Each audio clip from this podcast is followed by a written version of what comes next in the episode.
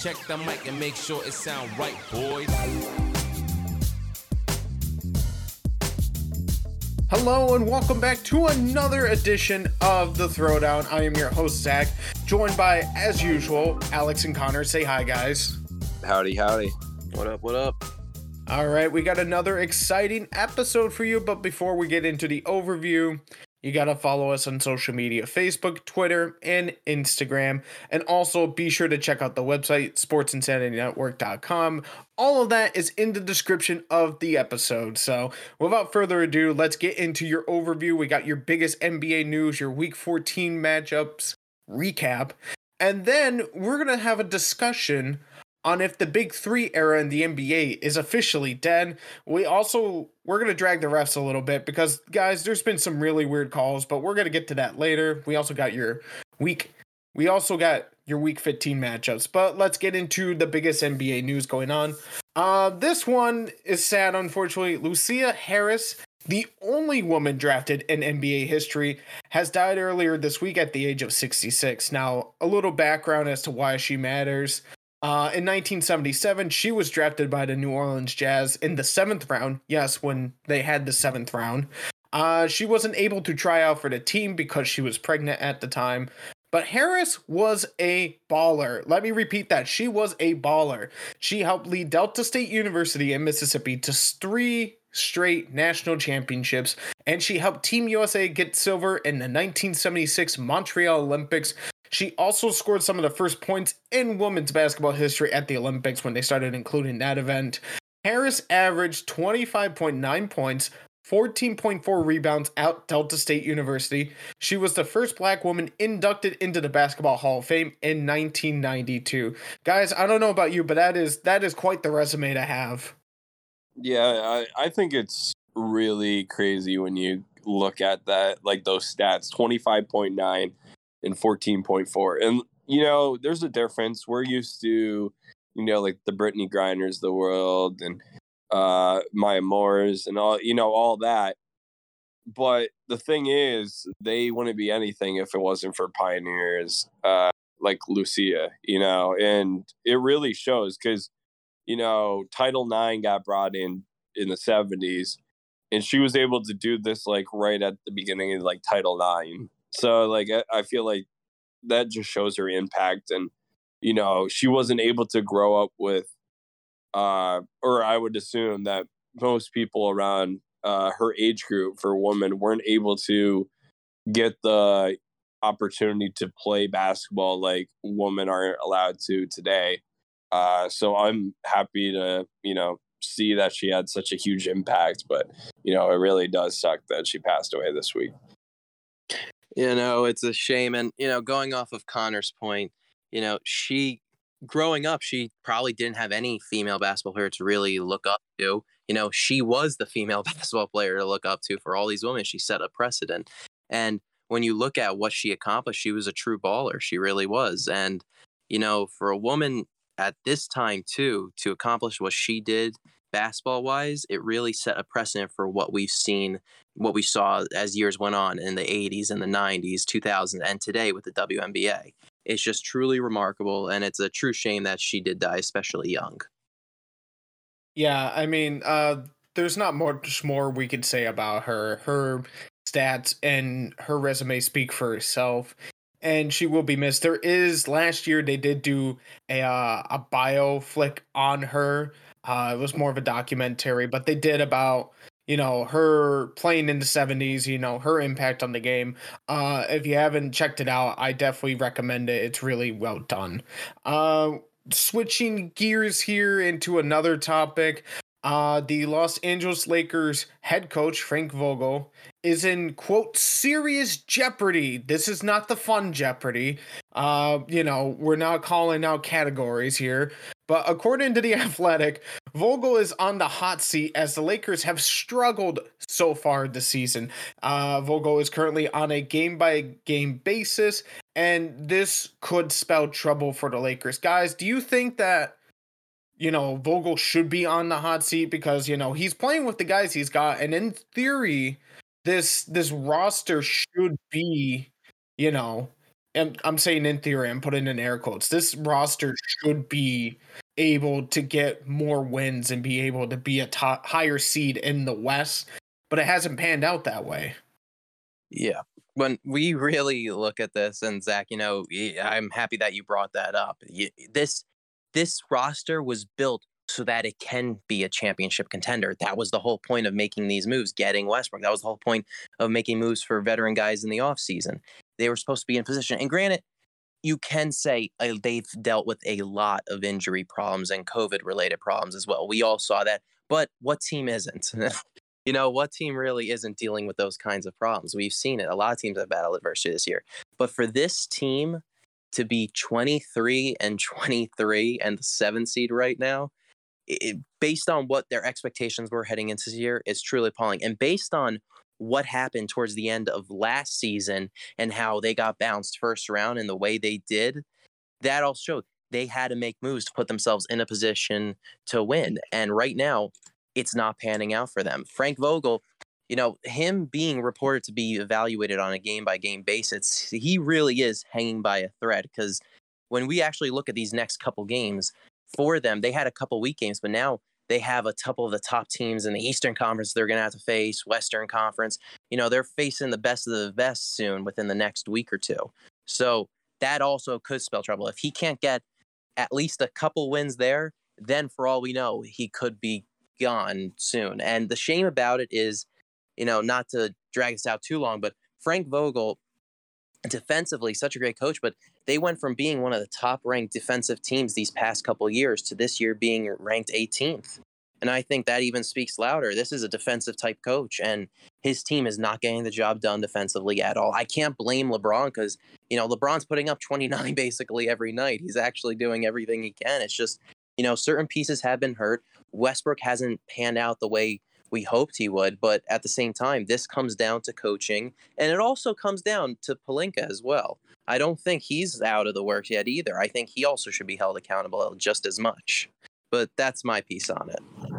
Yeah, uh, that that's some good thoughts. Because uh, you know, I I was thinking about it more from the aspect of, you know, not only the underperformance, but you know, they don't have a lot of good young assets. And so even if they do want to make moves, they might have to take some L's in trying to make the moves. You know, they're going to have to get rid of Talen Horton Tucker most likely in a trade if they uh, they don't want to get rid of one of their big big pieces.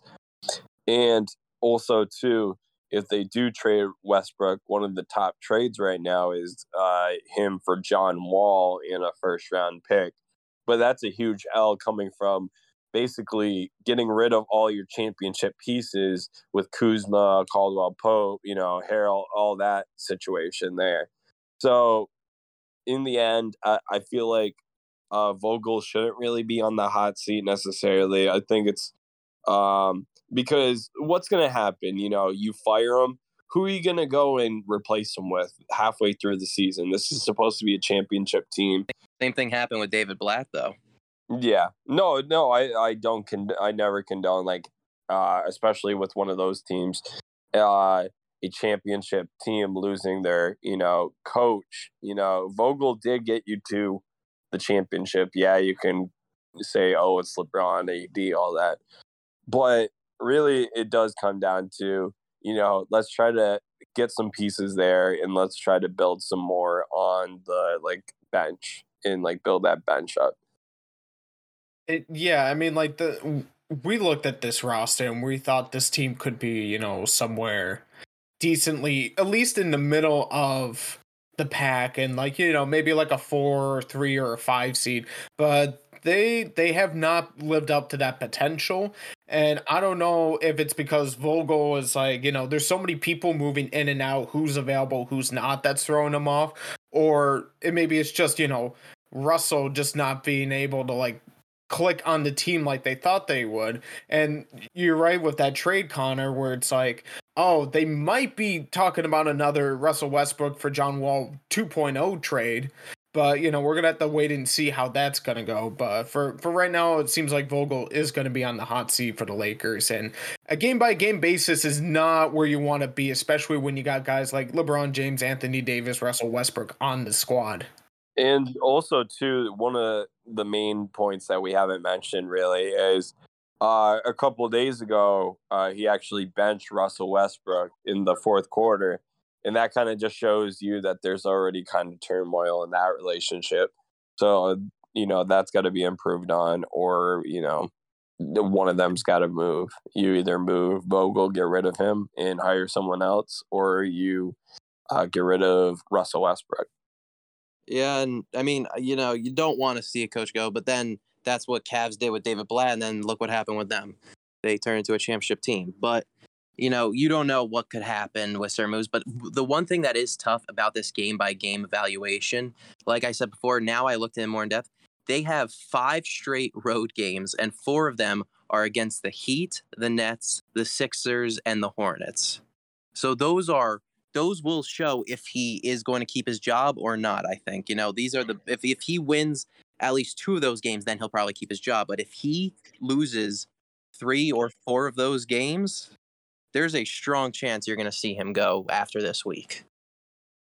Yeah, and that's that's definitely going to be tough because it's like you got four really good teams in a row, basically, and it's just we're gonna have to wait and see what happens. We'll follow the story closely as it develops. But let's get into your week 14 recap. Going back to last Saturday, the 15th, the 76ers went on the road to Miami 109 to 98. Joel Embiid had 32 points, 12 rebounds, and 3 assists. Later that night, the Lakers lose in a blowout to the Nuggets, 133 to 96. Jokic had a triple double with 17 points, 12 rebounds, and 13 assists.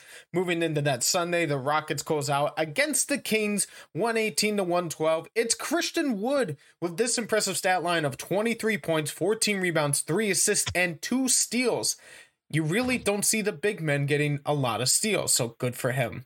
The Cavaliers defend their home court from the Nets with a surprising up- upset win, 114 to 107. Darius Garland had 22 points, 6 rebounds, 12 assists, and 2 steals. Later that night, the Bucks dropped one on the road against uh, the Atlanta Hawks, 121 to 114. Trae Young dropped 30 points, 6 rebounds, and 11 assists. We move we move into Tuesday night. The Timberwolves win a very close one against the Knicks, 112 to 110. Anthony Edwards had 21 points, three rebounds, three assists, and two steals. Now, moving into that Wednesday, the Mavericks win a close one at home beating the Raptors 102 to 98. Luka Doncic dropped 41 points, had 14 rebounds and 7 assists, and this was a very impressive win for the Mavericks. Yeah, I mean, when you look at the Mavericks, uh, they've definitely been on a spark plug and have definitely uh, turned their season around. And, you know, that's a huge part, you know, of course, by Luka. Uh, so it's great to see him performing at a extremely high level. And, you know, that that's great with anybody. Um, but this game also shows that the Raptors uh, do have a roster that in the next couple years they build a couple pieces they can compete. Yeah, Raptors can compete. I believe that. Uh, Mavericks, though, you know, we may have gave them crap at like the beginning of the year, but mm-hmm. you know now they're 26 and 20, and after this game, of course, they were 26 and 19. But like we saw what Luka, what we know what Luka can do, but you know, guys like Jalen Brunson, Dorian Finney-Smith, Tim Hardaway, they have really stepped up their game and helped to rally behind Luka and be a great supporting cast for him to get the ball rolling and to get actual points scored and win these games. And I think that speaks for itself even more. Yeah, and that's definitely a big thing for the Mavericks. We gave them a lot of crap early on, but now look where they are. Heading into that later night matchup, the Spurs beat the Thunder 118 to 96. Murray had a triple double with 23 points, 10 rebounds, and 14 assists. Moving into the 20th, Thursday, the next day, the Mavericks just simply could not get back to back home game wins they lost to the Suns 109 to 100. Devin Booker had 28 points, 5 rebounds, 6 assists, but that wasn't the biggest headline of the night. Despite Steph Curry dropping almost 40 points, the Pacers get a huge win over the Warriors 121 to 117. It is Chris Duarte, uh, Duarte led the way with 27 points, seven rebounds, and three assists. I was very surprised by this one. We we've not we have not seen a lot of life out of this Pacer squad, but then all of a sudden, it's something about the Warriors that they know how to do. Yeah, the let's just point out too. This was a Pacers squad that also, you know, Turner, uh, Turner and Sabonis are not playing. you know, they did they did this without them, and even LeVert. But you know, Chris Duarte had a hell of a game. But what the, what really surprised me more in this one was when you look at the three point percentage for both teams. You know, in this game, Pacers shot forty two percent from three. The Warriors attempted 42 three pointers and only made nine of them. They shot 21% you know, and that's very rare something. You know, you have both Splash Brothers back. You expect them to play stronger, but you know, every now and then we're going to get one of these games. But you know, for the Pacers at 17 now and 29, it's like it's kind of like an embarrassing loss for the Warriors, considering that this gives the Suns another couple game advantage on them. Yeah, definitely. I agree with you there. Uh, I'm to take it more from the perspective of the Pacers, since you mentioned, you know, a decent amount with the Warriors. Um, I mean, th- this shows that Duarte was a really good, a sneaky pick. Uh, you know, he wasn't really highly touted compared to a lot of the guys in the class, and uh, to see him performing at this level shows that he can be a future, you know, two, um, and maybe uh, he could become a potential one on a really solid playoff team. So I'm excited to see how Duarte plays going forward it'll be fun to see what the Pacers do before the trade lot deadline mm-hmm. and maybe see him appear more often as like the main headline for the Pacers. But let's yeah. move into Friday night. The Bucks win a close one at home against the Chicago Bulls, 94 to 90. Giannis had 30 points, 12 rebounds, 3 assists. But the other headline was a potential MVP versus MVP candidate battle. The Grizzlies get a huge win over the Nuggets 120, 122 to 118. Ja Morant had 38 points, 6 rebounds, and 6 assists. Jokic had a triple double with 26 points, 11 rebounds, and 12 assists. So a lot of people were saying that Ja Morant is really digging his way into the MVP conversation. And, you know, this is a very good performance for his argument. Yeah, definitely. I mean, if he's able to get them in a top three seeding and he continues to have games like this, uh, this is kind of Russell Westbrook esque. You know, obviously not like to the capacity of the triple doubles, but he's able to get rebounds, able to get a lot of assists, and you know, obviously getting a lot of points. That's the main part you need for a good MVP season for a point guard. So I, I think he can do it. I'm not saying he's the front runner right now, but I just want to say with Jokic, it's just it just amazes me. You know, he had a, another triple double, fourth and, straight. yeah, and you know, even though Embiid the other day had a 50 point game, uh, he, you know, Jokic still is outplaying him in almost every single like aspect. It's pretty crazy. Um, two great future superstars we got in the league. I mean, obviously they're both superstars now, but I'm excited to see them for the next couple of years dominate as they did the other night. I love how Connor can take a little shot there at Embiid for no reason. hey, you know, uh, I, Embiid, I let's just point out Embiid. in these four games this past week, Embiid did average 38 points per game. Okay? No, no, I definitely agree. But he put like up a 50 and a 40 aspect, pointer. But ev- beats every him, other aspect. Most... Yes, I mean, but you could also argue Embiid also is starting to out. It's starting out a rebound these past couple weeks. Jokic, but you know, looking at Jokic, we all know what Jokic can do. This is his fourth straight double, triple double. Like this was his fourth straight triple double. He is incredible. There's a reason why he's number one in league in PER. Granted, he's unfortunate because you know Michael Porter's out. Jamal Murray hasn't come back yet. He actually this team should be better. But you know, I can't blame Jokic for that. He's playing his heart out every single night. Mur- uh, ja, ja Morant, though, he honestly, I thought he was going to be one of the best superstars moving forward, but he has turned it around. These last ten games, they are eight and two, and he has willed them to the three seed right now. And you know, real quick, just to look at him, this kid is starting. You know, you say Westbrook esque with his athleticism too. Like this extremely athletic kid, but not just that. One thing that I am amazed is these past three games too, this whole week, his shooting is off the charts. He actually is becoming a reliable shooter and he's actually getting the job done. So, is he going to be an MVP candidate this year? I don't know, we don't know. It still remains to be seen. But is he going to be an MVP in the future? The way he's playing at this young of an age, we already are going to see him win one or two MVPs probably in his career.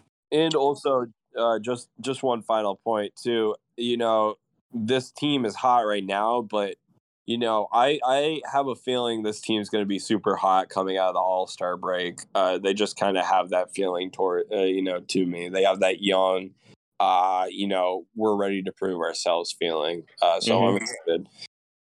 Yeah, uh, it's going to be fun to watch this team after the All Star break. But let's get into our weekly and overall records.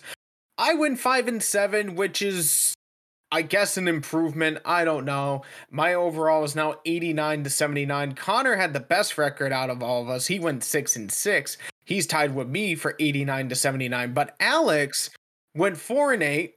You know, not the best, but now he's at ninety and seventy eight. So he's the closest right now to 100 overall wins. So we're gonna have to keep an eye on that. Uh, we'll let you guys know next week if we get to 100. If we're really close, uh, there's no prize for getting to 100 first. So we'll we'll figure out something for Alex if he manages to get it or whoever gets it.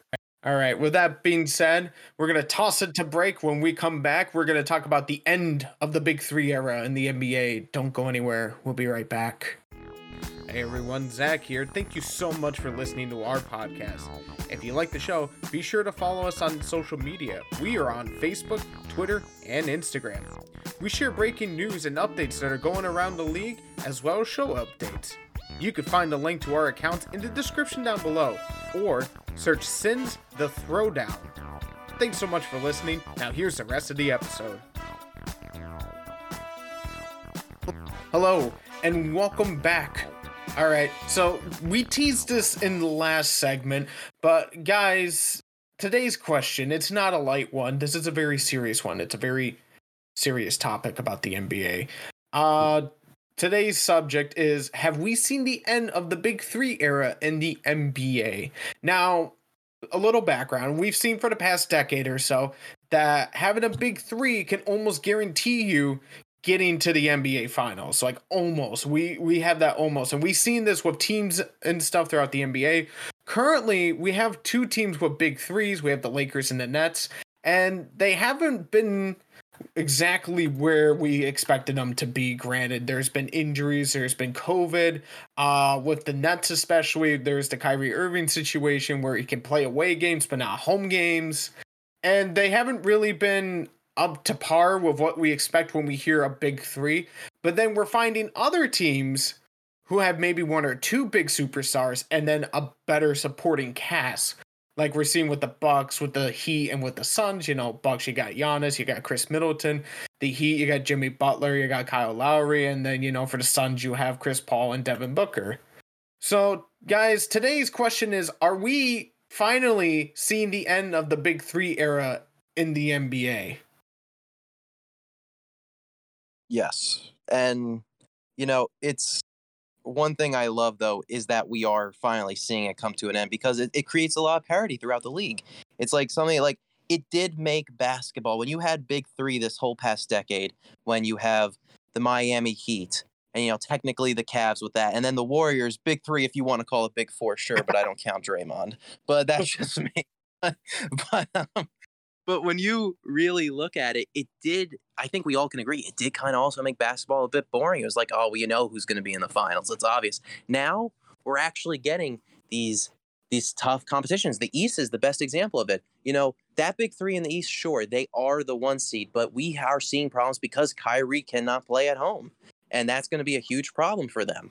And, you know, every team, we, you know, we've said, Zach, you said, and the way you said it was that they're not at where we want them to be. Like this, and it's true. The, regardless of the Nets being the one seed, they're only the one seed. When you look at it, the team that's the 11th seed is next. They're only seven and a half games away. We expect a one seed to be dominantly ahead, and they're not. And honestly, the, what we have seen throughout the league, you know, Lakers, they're having a failed big three.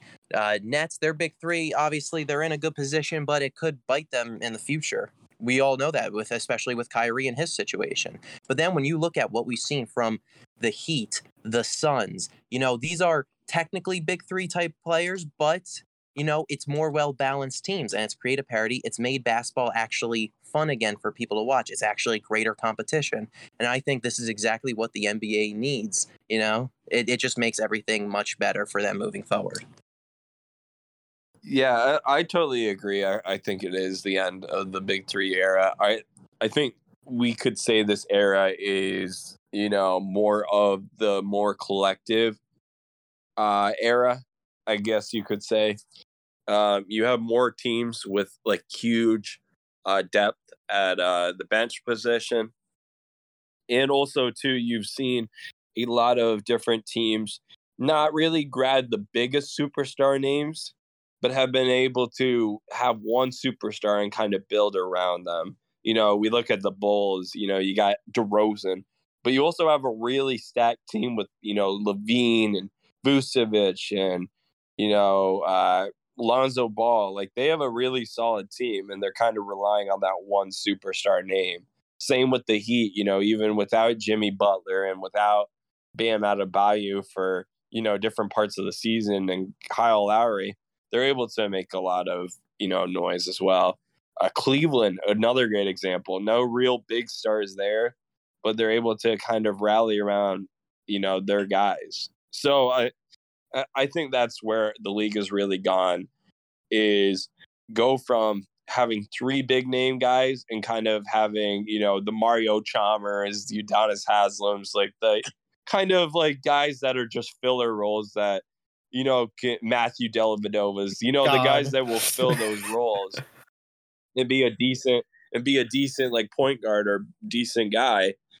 But now, you know, you're building those superstar teams with three average, well, not average, but you know, uh, slightly above average guys rather than super. I love how guys. you brought up Dellavedova because that's a guy I just completely forgot about after he left the Cav. It's like he's gone. like I don't know who this man is anymore. that's why I was laughing. I'm like, oh my god, you just unlocked a memory. um, no, because like when we talk about big three, I mean, like obviously you could point to a, you know, I'm I'm doing air quotes right now, but like a big three on each team. I'm like, sure, you can go to the Miami Heat and be like, you got Butler, Low, Lowry, and Bam bio. Like you got that big three, but like it's not like a superstar big three that they're trying to do in Brooklyn and the Lakers. Like like, it's not the same. You know, like we saw last year in the NBA Finals between the Suns and the Bucks, it's like there was really no big three. Like Chris Paul, superstar, Giannis, superstar, but then you got the other guys filling in. You know, Devin Booker.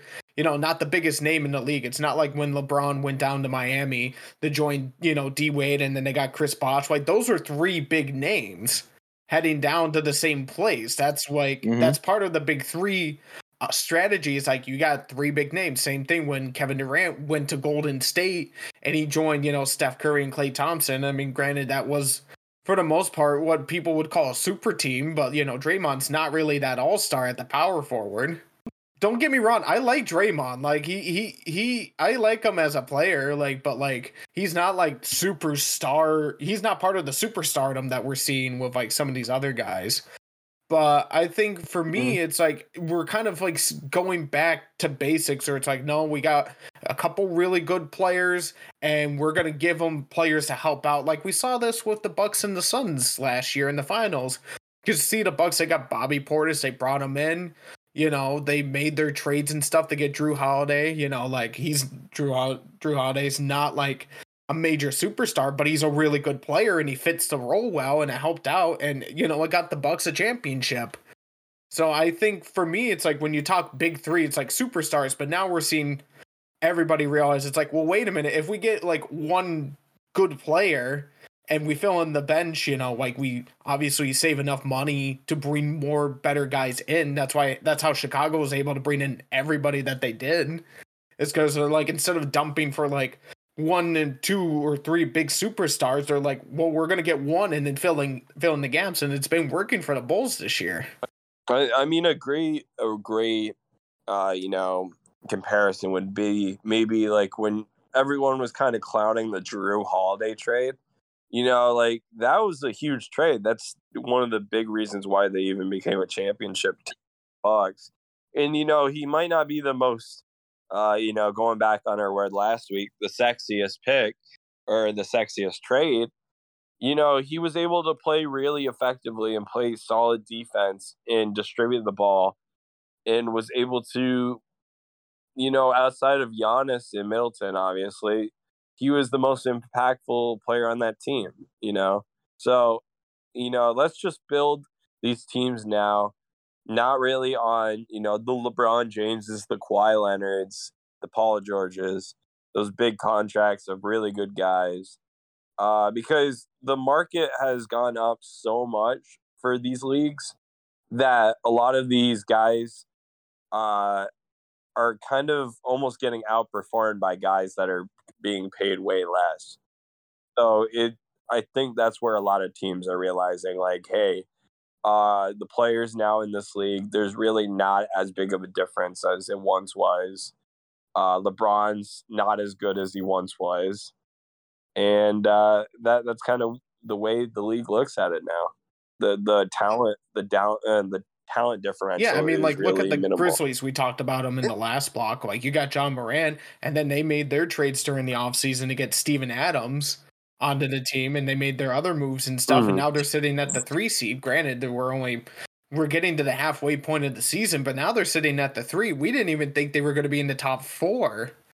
But they made the right moves, and you know it. Look, it wasn't like you said, Connor. It wasn't the sexiest moves, you know, it's not the most appealing on paper, but now it's actually playing out, and we're like, well, wait a minute. The, they're just filling the gaps that they need, and all of a sudden they're playing good basketball and they're winning their games. You know and real quick one team to also highlight in all this is you know i a team that zach loves right now is the hornets. You know hornets hornets are seven seed sure but they're three and a half games back from the one seed. They are 26 and 20 and look lamelo is a superstar a potential superstar but he's only in his second year. You got guys like hayward miles bridges rozier uh Oubre, pj washington. They're all playing extremely well together they have incredible depth they don't need to be a superstar big three to compete right now. They all they need is that depth, and they've been able to compete with the best in the East, at times the best in the West. And right now they're only still we're three and a half games from the one seed. I think that even just shows you you don't need an incredible superstar right now. You just need a really well balanced depth team. That's the one thing that teams could not compete with for some reason for this whole past decade. But now it's starting to become where big threes cannot compete when they're actually being robbed of the depth and supporting cast. I'd like to point out them. too that some of these teams have drafted really well too. I mean, the Hornets have been drafting well. They teams when teams learn to pick who where they need to fill in, you know, like uh, how to fill in the gaps. It makes a world of difference because, like, it, it's like, all right, we need to fill these positions because our depth isn't good. Do we trade for these guys? Do we sign these guys, or do we draft these guys? And the Hornets are a good case sample of this, where it's like they're trying a mixture of everything. It's been working out for them. They signed Gordon Hayward to that big contract. We all kind of mocked them a little bit, but now they're sitting at the seventh seed, only three and a half games out of the first seed. And then you look at a team like the Bucks, where it's like, you know, they did more trading and signing. The two guys that, that was originally there, it was Giannis. Well, Giannis was one of the guys they originally drafted, and then they, you know, they kind of cleaned house and they brought guys in, and then it worked out. I mean, you see that with the Suns, like they got Booker, they got DeAndre Ayton, and you know now they're sitting at the one seed, and we saw that with the Warriors too, where it's like we thought they were going to decline after you know KD left and then Klay Thompson got hurt. I mean, like, and now they're sitting at the two seed because they're like they drafted well, and then they signed the right guys again, so it's like they're right back into the thick of it.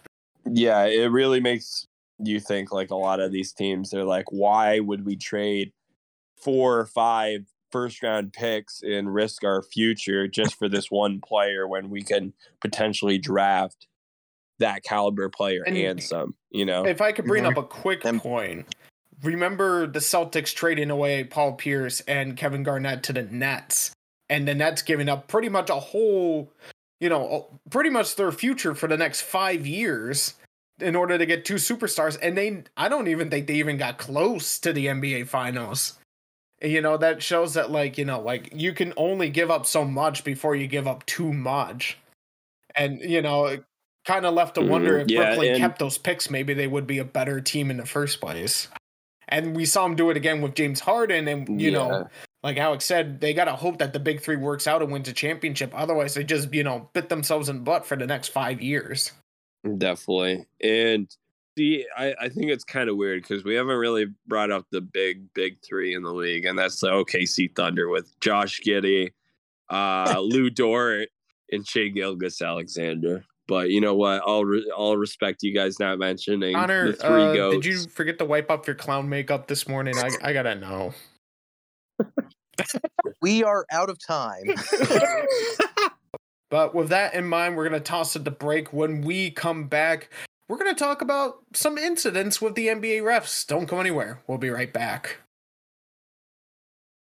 What's going on, everyone? Lawrence Patchman Lang here, president of the Sports Insanity Network. Just reminding you to go to our website, www.thesportsinsanity network, where you can read everyone's blogs here on the network and also find about the history of the Sports Insanity Network.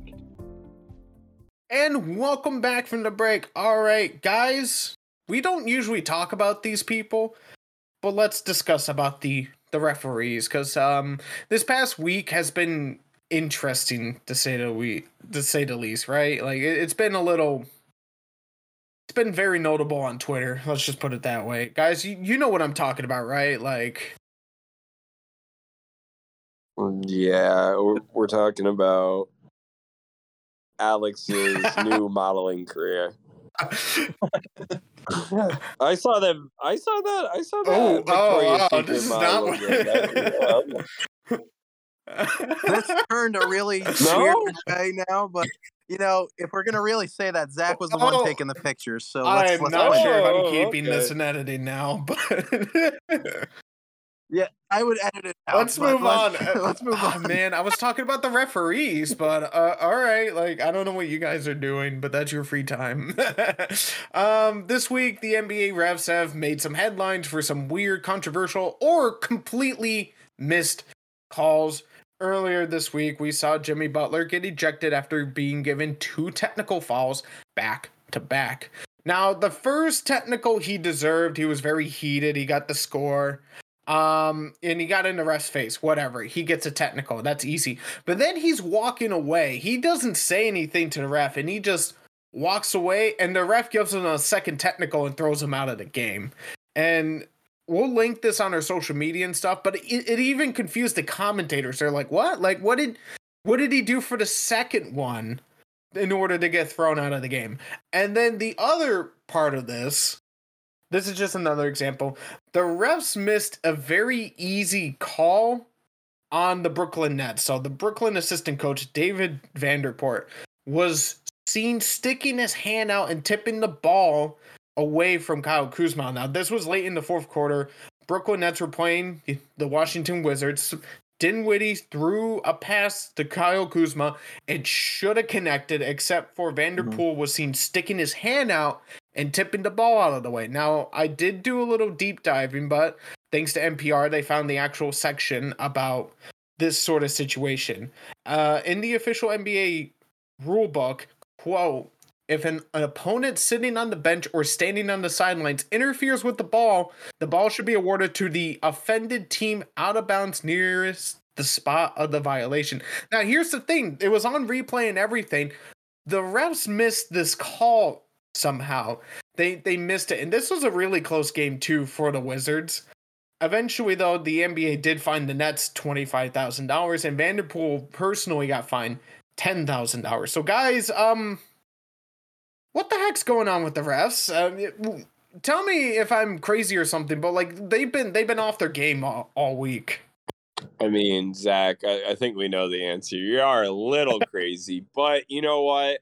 The re- the refs have been kind of slacking a little bit, and you know that's with any type of ref core. We're humans. We're not going to be perfect. I mean, I don't want us to get to the point where the NBA. Uh, I know the MLB is considering and they're implementing in uh, at least in AAA uh robot refs. I don't want us to ever get to that point. But uh with the NBA, I mean that call should have been seen. That that's a bad call. And honestly, I think that uh I, I'm gonna give the assistant coach a benefit of the doubt because you know we've all had like a basketball thrown at us, and sometimes you know reaction you're like, oh, I gotta catch the ball, it's gonna hit me or something, you know, like it. So you know, I I agree that he should be fine, but I think he should also be suspended wow. at least like five or so games. Um, you know, I know that sounds a little crazy, but I, I feel like you know, especially in that much, like that was a pretty impactful play because it was like the final last couple moments, and it would have been, uh, you know, like a game-winning potential uh, play right there. So I think It was like five a- minutes a deep into the fourth, and this would have been an easy Kuzma three. Like there, there was no way. Like Kuzma was like on the outside of the arc. He was ready to take the shot. Uh, but the just the ball was just tipped out of bounds. I don't know if the ref was like, I don't know if Vanderpool was just trying to help the defender be like, hey, like your guy's over here and that happened, or if he intentionally stuck his hand out. It's like maybe I could sneak it. And but like it was very it was fairly obvious, but the refs just they didn't see it. Alex, do you have any thoughts about these calls or missed calls this week? I absolutely do. You know, when you really look at this, I, you know, you give him the benefit of the doubt, maybe a reaction, but not gonna lie, why are you standing up? Steve Nash is Mhm. Steve Nash is the coach. He is right there. You have no right to actually be standing up as well. That's why players aren't standing up too. They're not supposed to. Only the head coach should be the guy that's really up out there. This guy was standing clear. He stuck his hand out. He tried to pull uh what's it called? The Jets co- uh, Jets yeah, I was thinking the same thing, That's what Alex. think of. That's what it made me think of. Just, it's absolutely ridiculous. Now, I will say, I am happy that the league fined them. They deserved it. It was made sense and it was the right thing to do. Granted, you could also consider suspension in that, but despite that, in this game, this was a one point game in the end. Wizards lost by one. That play probably would have made the difference. And obviously, things change after that. You know, situations change, but that was the play that they really needed to get their get the ball rolling to get that cut to to obviously win that game and that's what screwed them over in the end. And you know for, for me in that situation you know the refs go we didn't see it. You had i don't care if you're saying your view was blocked regardless you had a ref right there right next to steve nash. I don't care. He is supposed to be looking to his left. He could have seen that. Steve nash was not fully in his way. Steve nash is a small man. He is not blocking your view. And you know that was just a terrible missed call but you know we it's just a it's just a terrible situation but let's look at the jimmy butler thing. The moment he was given a technical he let out his frustration like when he turned away he did let out his frustration but it was around the same time. It was a three second in three seconds he received two technicals and was kicked out of the game. And from what i've seen i've seen i've i've read stuff about it and i've also seen the play the other ref actually like gave a look to the second ref as if don't do that i already gave him a technical like like motion to him like don't do that like you know and that is a terrible blunder that really is you know jimmy butler should not have been kicked out of that game and received a second tech i agree with the first one you know you can't scream in a Yeah, you can't scream But- in the rec face. I, I totally agree. I totally but the- agree. I mean, But the second one, he was just letting out his frustration, still sure, but he was turning around. You know how many of these guys get in the ref's face and don't receive a technical? Granted, this is a guy that just started walking away and still was saying stuff, but he wasn't looking at any of them. This ref to come out of nowhere, give him a second technical, and it really was unnecessary. It really was, and that is something the league. You know, after the game, like the refs did like make comments on it that like maybe it really wasn't deserved, but like you can't you can't change your mind after the fact. You know that was in the game. You chose to make that call after you saw he already received a technical. It was only two two seconds later. three Count- seconds I'm later. sure you Alex, you counted that. it It's out just- to one, two, three. Oh, I didn't even make it to three. What the hell? Like, And it kind of reminded me. It kind of reminded me different situation, but it kind of reminded me of when Timmy got when Tim Duncan got two texts That- when sitting I on the bench. I do remember that. It kind of Oh, just, Oh my doing god. it's like it, it just reminded me as like a That's typical only blunder. ejection, Yeah. Yeah. That's his only that was his only Yeah, that was ejection, the ejection. ever. It's just And he was literally sitting on the bench. do didn't you even say guys anything. do you guys remember years But, ago like- Isaiah Thomas when he was Uh, on the Wizards? He got thrown out of the game because he he just looked at the ref funny. Like if if I remember, th- if I remember it, like he was trying to Mhm. go for an out of bounds ball and like throw it back in, and he just looked at the ref, and then the ref just ejected him for the Mhm. game. I, I think I think the refs are just sensitive. Honestly, I feel like I feel like they you you know you got to think about it this way, guys. These refs do let's say about three games on the week. Okay, do three or four games on the week, and they travel a crap ton. Probably, I'm assuming. So like you know, it must be a little stressful to hang around all these you know athletes all the time when they're you know they think every single call you say is wrong. So I got to give them kind of the benefit of the doubt there, but yeah, they've just made some of the most Mhm. awful calls lately. But these, these teams are getting more physical as it gets closer and closer to uh, the playoffs. So we're gonna see more attacks and more uh, crazy calls like this. Yeah, it's just you know, like you said, Connor. But uh, you know, at the same time, a lot of these refs don't want to deal with prima donna type players. They don't. That's that's exactly what the first technical was. It was like, you know, don't treat me like that. I'm a ref. You know, here's a tech. Yeah, go go walk away from me for right now. But then the moment the second tech, it's like, okay, how sensitive is the other ref really gonna be? It's just. It, that's what it speaks to me is like okay how sensitive and soft are you really yeah, gonna be like that's just the offense to it? thing, because like you know we give the refs a lot of crap, but you know they're just doing their jobs. But it's it's situations with like Jimmy Butler where it's like, all right, he got the first tech, you know, he's he's got to blow off some steam. The players get into the moment too. Uh, I think sometimes the refs get caught up in the moment too, and you know, like he gave him the second technical foul, and then he's like, "Well, maybe I should have done that," but like, but like, I, I feel like the refs, like, out of all the people who should not be in the moment, is like, is like the refs, like, they're your your job is to be there and make sure the game goes according to the rules and stuff, and that you know it's a fair game, and that you know, but I feel like the refs get caught up in the moment, and like out of all the refs in all the leagues, I feel like the NBA refs get the the rapport of like the rapport like you know being the softest refs out of all them. Like the NHL refs, like you see them get lit up, and like granted that's a penalty, but they're just they get right back up. It's like oh sorry, but I didn't see you there. Like. I mean, honestly, you could okay, you guys might not agree with this, but I I feel like NBA refs might be the most involved in any like, you know, play, I guess, out of all of the leagues. Cuz you know, they take the ball out multiple times. They make calls of fouls like basically like every play could be called a foul. So I don't know. But you could also say NHL refs are literally going down with them, like same thing as basketball. It's it's it's you know, but I do agree. Like you know, I would say both leagues are, but like their refs are more involved. But I just want to say, could you imagine if they didn't give Grayson Allen the other night a flagrant? Oh For- yeah, I was just about to bring that up, guys. How much of an uproar do you think that would have been after yeah, that, that, on would refs have. after I would have thrown it in. That would have been even worse if they didn't get that flagrant. But uh, that one was that was like one of the good calls of the week. Where it's like, yes, obviously call that. Good job, guys. But all right, we are running t- out of time for this block. When we come back, we got your week 15 matchups. Don't go anywhere. We'll be right back. Adopt US Kids presents What to Expect When You're Expecting a Teenager. Learning the lingo. Jelly. Jelly adjective. Jelly is a shorter, better way to say jealous.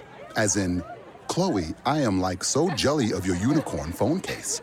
You don't have to speak teen to be a perfect parent. Thousands of teens in foster care will love you just the same. Visit adoptuskids.org, brought to you by the U.S. Department of Health and Human Services, Adopt US Kids, and the Ad Council. And welcome back. All right, guys. Week 15 matchups. We're we're slowly getting better again, but these games have been so wild. It's really hard right now. It, it should just it should just be called Chaos January because we we have no clue, but we're trying our best here. Yeah. We are trying, trying, our guys, darndest. we're All right, let's get into the last week of January for matchups.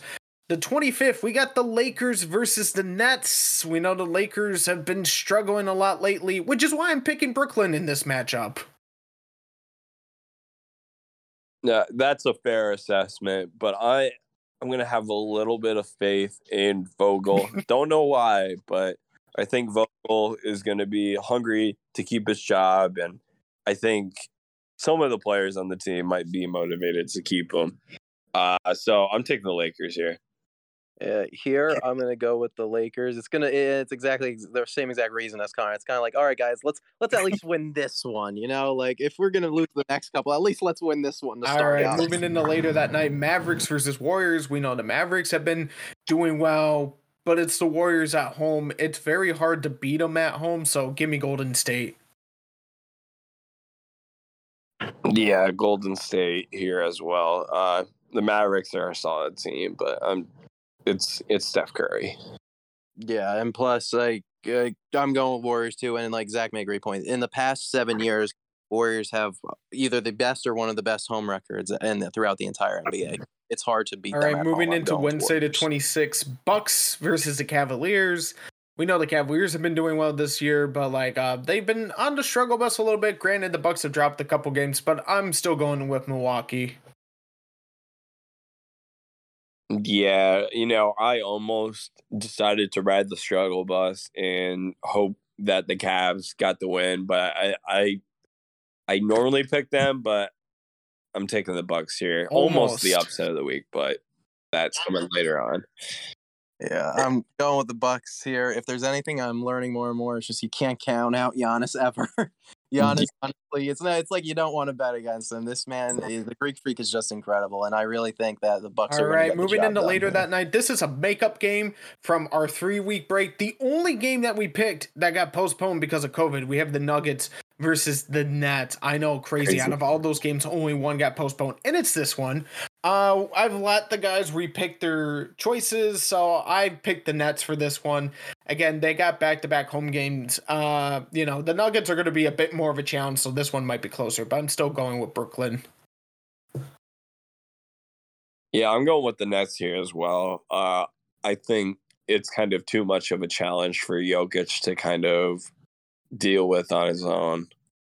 Yeah, Nets to me are the obvious choice just because, you know, Jokic has done a lot, but he obviously can't do everything by himself. He has no help right now. And the Nets at least are going to have Kyrie in this one. All right. Uh, for Thursday, the 27th, we got the Lakers continuing their road trip against the 76ers. Now, Joel Embiid has been performing really well lately, so I'm gonna ride the hot hand. Give me, give me Philly.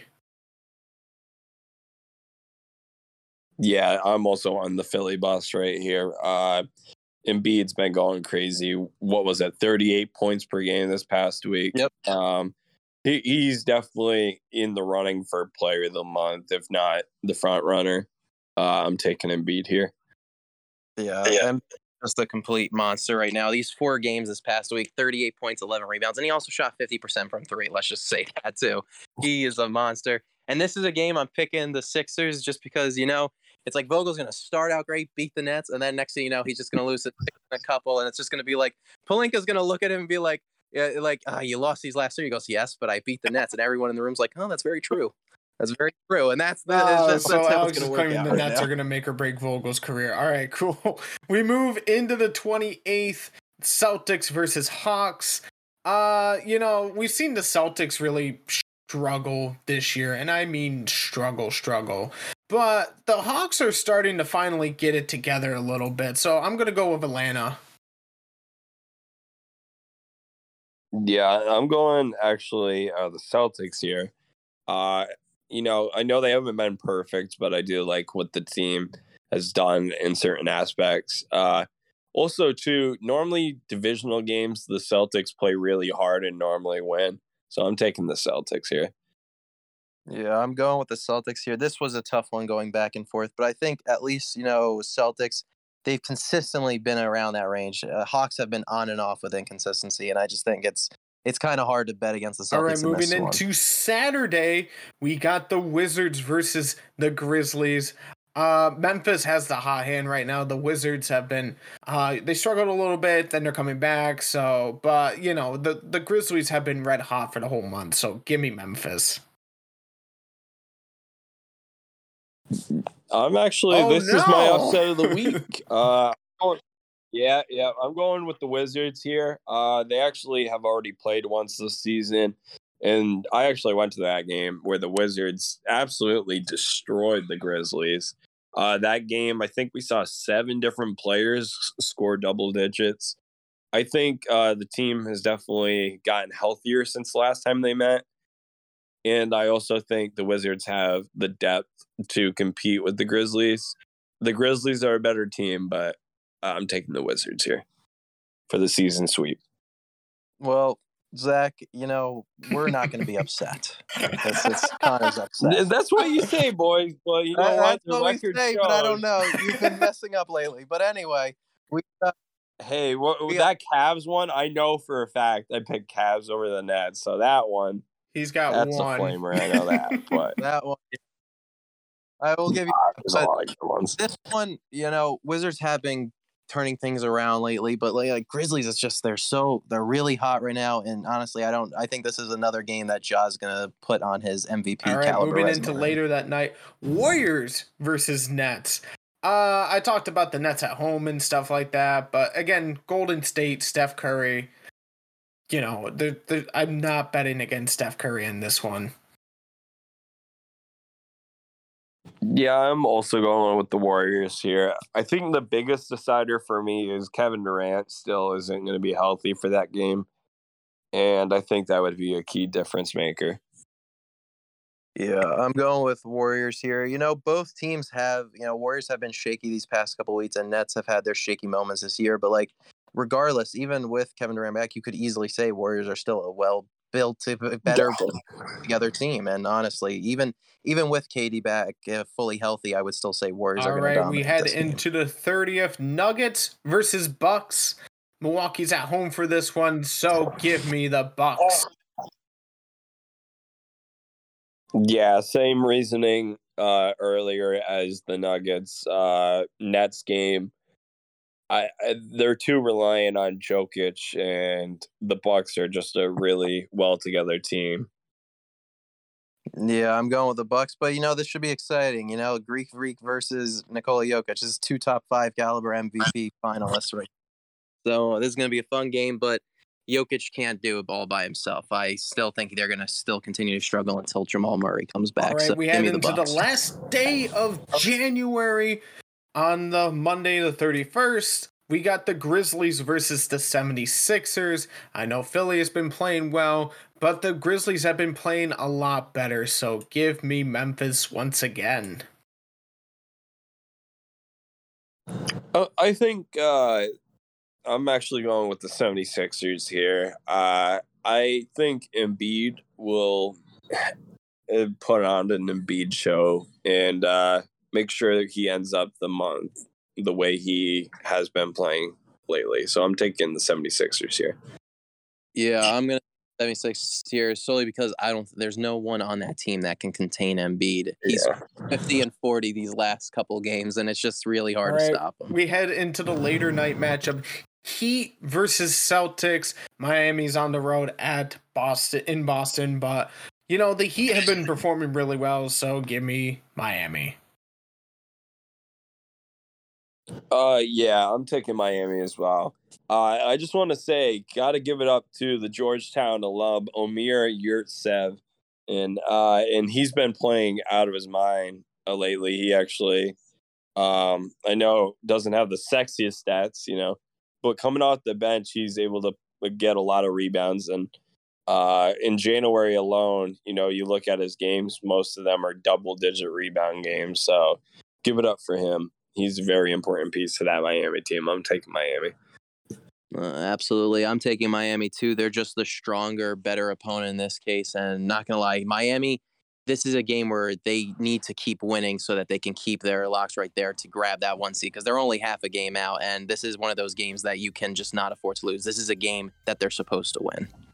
All right, that's going to do it for your week 15 matchups. Thank you so much for listening. Again, you can find us on social media Facebook, Twitter, and Instagram. We're also on the Sports Insanity Network website. All of that is in the description down below. Thank you so much for listening, and we will see you all next time.